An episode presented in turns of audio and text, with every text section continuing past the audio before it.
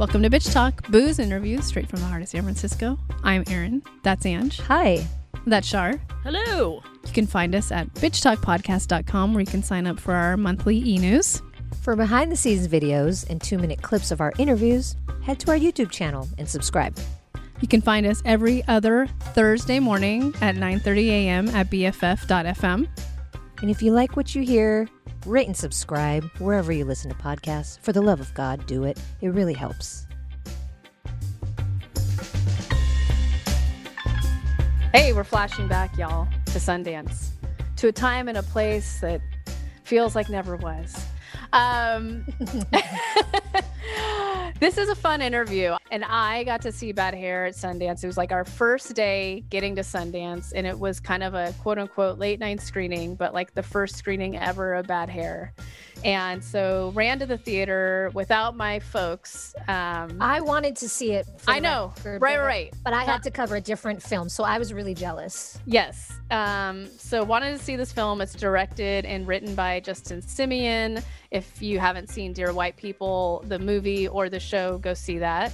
Um, but I'm a big fan of his, and uh, this is a horror genre, which was new for him. And I ran into the theater, and like four rows in front of me was Lena Waithe. I she's in the movie and i also think she might be either like a producer or something and then our friend dino ray ramos was actually in the screening too but he was like way at the bottom like in front because he's really good about uh seating and like knowing where to sit and getting the hell out of there which is real important at some of these screenings. you Tricks gotta of the run. trade, yeah. Yeah, yeah. Like he's been doing this for a minute. Um, but uh, it's a great film. It's on Hulu right now, streaming. Um, I thought it was really fun. The soundtrack's awesome. It just puts you in a place uh, like '90s R&B, New Jack Swing, which is like right in my wheelhouse, and just a really a fun horror film, if you can say that. Um, but really interesting and got to talk with uh, Justin as well as the lead actress in this film, Elle Lorraine, and uh, enjoy the interview. And we'll see you on the other side.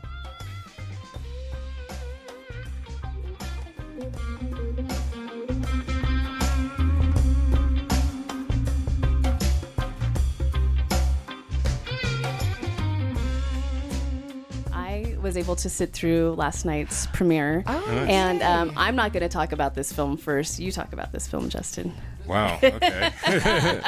I wouldn't do it justice. So yeah. So it is. Uh, it's a movie about a killer weave, uh, literally, uh, that takes place in 1989, which was sort of kind of the inception of the weave into popular culture, and uh, you know is really my take on psycho thrillers, like particularly that kind of 70s style, uh, Brian De Palma era uh, movies like Carrie and Body Snatchers and Body Double and uh, but black and wanting to sort of use those those techniques of of that genre to kind of uh, interrogate and pick apart you know the experience of being a marginalized person particularly being a black woman uh, as well as I could from my perspective. And I got a chance to showcase who I think is just one of the most exciting actors uh, that you know people hopefully will know a lot more of now uh, that this movie's been made. So, yeah. And Elle, can you talk about you get the script Yeah, I get the script, and then and then what? and then I like I sat by myself and I read it and I connected to it immediately, and I was like, I have to do this. How can I, you know, how can I embrace this character to the fullest and show up in every way possible? And Justin actually made me a little nervous because he was like, do the work. Do the work. Come to that audition ready. You know what I mean? Yeah. Because um, so many people wanted this role Mm. because he's brilliant Mm-hmm. and the role gave people an opportunity to really go deep and to just go into a world that we haven't seen in a capacity we haven't seen with people we haven't seen Right. um, and so yeah i i got to do it i got to be a part And Justin, to talk about the script and the story, can you can you rewind a little bit and just talk about the process and the layers that you included into the story? Because there's a lot of layers. There's a lot. I always bring a lot. Uh, I'm a lot. Uh, no, I mean, it really started with a conversation about uh, Korean and uh, Japanese horror films, particularly a subgenre of hair horror. Uh, a movie called The Wig, in particular, uh, sparked some conversation between me and the producers of Dear White People, and um, I just I've just really always loved that genre and and felt like there was an American story, you know, uh, to be said about hair and. Um, and so I sort of began figuring out what that might be. And it started with a lot of conversations with black women in my life. Uh, I felt like I couldn't really tell this story just from my own perspective. And it felt like every conversation I had, and I had many, it felt like there was this you were people black women in my life felt like they were always getting these sort of fake choices between a chance at freedom and success or their ambition uh, and and sort of like being completely unseen and buried. And yeah. every time they took that opportunity there was like a pin in it. There was like a, a hidden cost. And and so the movie is kind of designed to sort of pull you through this uh, environment that seems like maybe if you work it the right way, you can get all the way to the top. But actually, you know, it's it's set up to ensnare you even further. And um, and so I just kind of went from there, and I, I sort of decided 1989 was was gonna be the year uh, because that really was sort of the first time that weaves kind of made it to the popular culture that everyday women were able to get them, uh, and the music of the period mm. is so interesting because it's it's stuff that we all remember so fondly, but there are these little messages in the music yeah. uh, and in the culture, even in the the culture that Black people love and celebrate. That yeah. sort of is a part of the oppression. And so I, I don't know. I just thought I could kind of pick it apart uh, from all of those different angles, and and uh, and that's what we attempted to do. Yeah, and uh, can we talk about the music and the outfits? Can I ev- talk yes, about the music? Please. First, I want to say Justin wrote so much of the music. Yes. Did you know that? About, well, so I'm of a certain age, and I know some of the music that you had in there, and then those parts where they were they were kind of made up for the film. I'm like, but it felt like yeah. that time and place. Yeah. yeah. So yeah. Um, all of Kelly Rowland's every song she did, and then there was a guy group, um, and then the fellas, the, the fellas, and then Justin also did a song, and he wrote all of the music. And if you listen to the lyrics, it's one of the things I just loved uh, that you said. It's so layered because it talks it really narrates a lot of the story. Mm-hmm. Um, it's always there. And it's so complex. Yeah, yeah, it's always there. And a lot of the songs kind of get in your mind and seep in just as a lot of the messages do.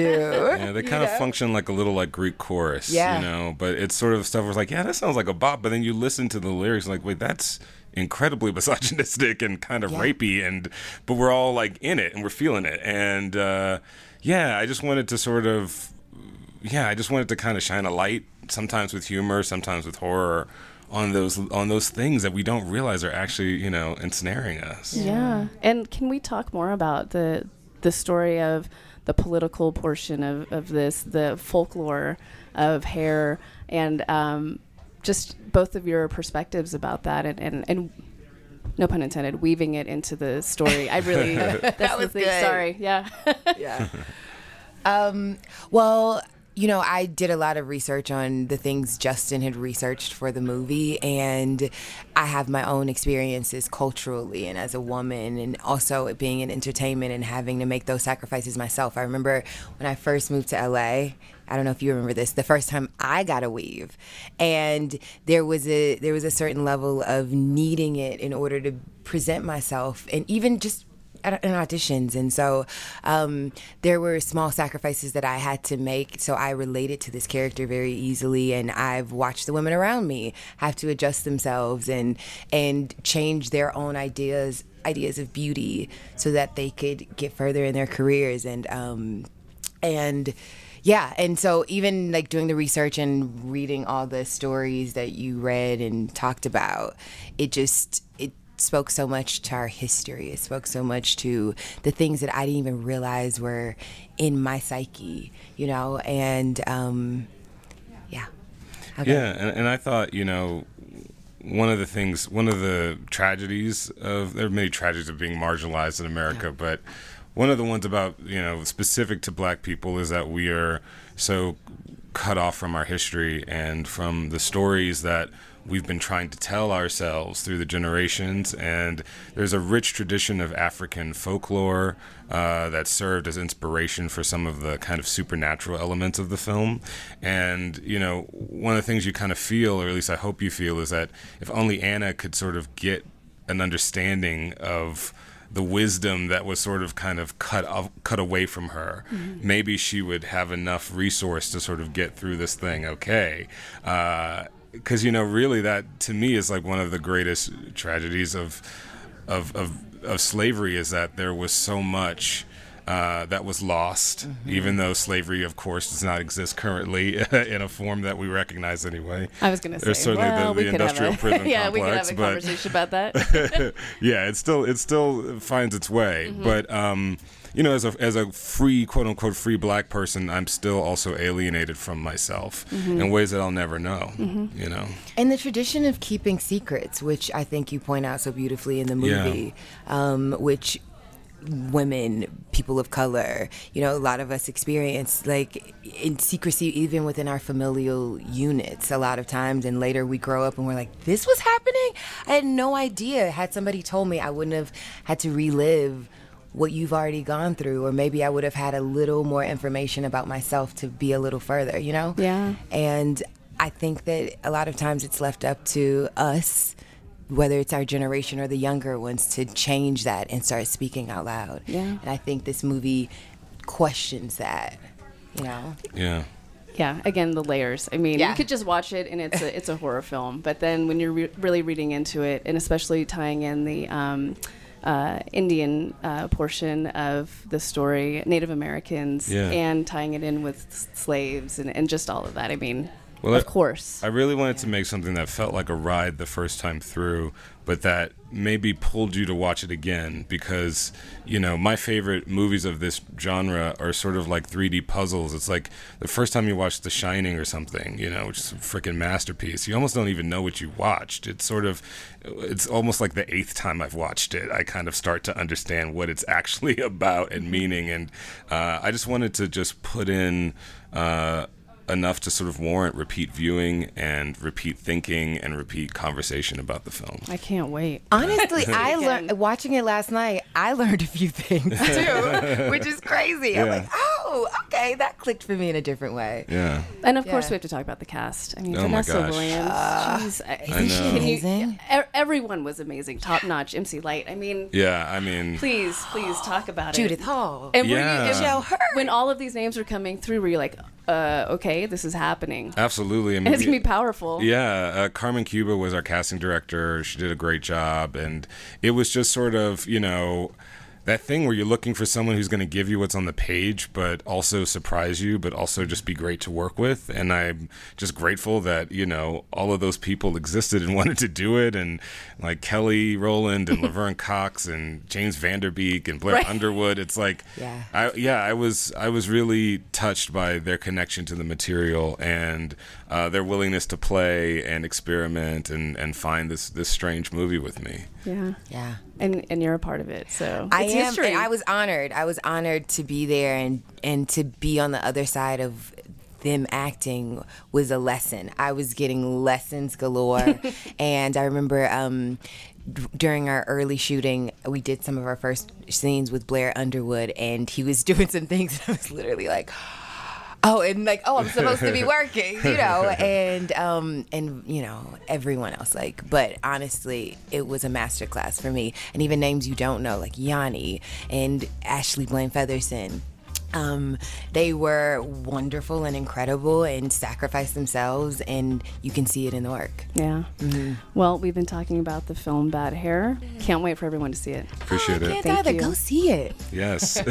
Thank you. Yeah. Thank you for having you. us. Yeah.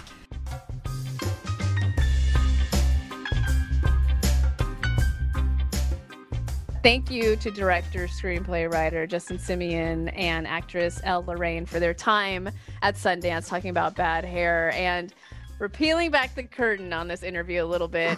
So let me set the stage, right? So we get into Sundance and we have to split up to see different screenings because you know we're handling 45 million interviews every day and so Ange actually really wanted to see bad hair as well it was like top of our list going into sundance but we are only given one ticket and the options of the screening were going against each other so i went to bad hair and what did Ange watch The Taylor Swift doc. Yeah. yeah so Ange went and saw taylor swift and i saw bad hair it was like also They're polar similar. opposites Very similar. polar Yeah. opposites.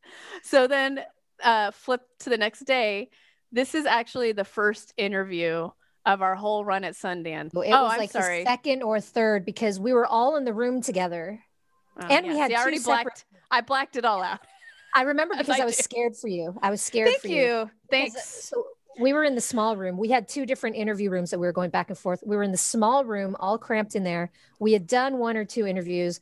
And then I looked on the schedule and I looked at you and I was like, oh my God, good luck. Because you're going to be all alone with, you know, a, a big deal. It was a big interview. And uh, it was our first day. So we hadn't even gone warm yet, you know. And Not you- even warm. Not even lukewarm yet. Like, Yeah. tw- barely 24 hours in Sundance. no. Yeah, in Utah in the first place. Yeah. You watched it the night before and then you had the interview that morning. So yeah it's a scramble and you know like I- think Ange and I on a normal basis, we have so many notes for all of our interviews and we get to maybe half of them that I had a lot of notes. I just I just didn't have enough coffee. So I, I think that I'm gonna have to well, I'll have to re-listen to this interview. I haven't listened to it because I just thought it honestly, like I personally felt it went horribly, but I'm also very hard on myself. I'm sure it's fine but I just like could not like I still can't shake the I probably did the worst job of interviewing these two out of all of Sundance. all so right, I calm hope you down. enjoyed it. I loved this movie. Like I don't know if that came across in the interview, but I love the movie. I love the soundtrack. I just I loved everything about it. Um and the genre was fun. Uh, I love horror. Um so I just loved it. And I love Justin. I love what he does. So I hope that came across in the interview. And I hope that he'll be on once again some other day when it's not like a crystal clear morning in Sundance on our first day. So. Maybe he's blacklisted you. He's like, oh, never again. Aw, Ugh, come please. on. I'm just kidding. I'm sure it was great. I'm sure it was great. Thanks, Ange. These memories, man, that was eight months ago. Yeah, it could've feels- been eight years ago. I feel like it was. I feel like it was two years ago. That's what I'm saying. I'm like, we're talking about this, and I'm like, God, that was still this year. Yeah, Felt like a lifetime ago. yeah, yeah. Some may say it was the first major spreader event Yeah. of coronavirus. That's super spreader. That's the we were part of I've the heard. super spreader. Some may say, yeah. Some may say Made that, it out. Yeah. yeah. But anyways, watch Bad Hair. It's on Hulu. There's also a whole soundtrack that you can find probably anywhere. I'm gonna guess Spotify has it, but it's a good film. It's it's great for uh, what everyone's calling spooky season. Never heard of it before. This is the first year I've heard of that. And uh, yeah, support Justin Simien, y'all. And thank you for listening. We'll see you next time.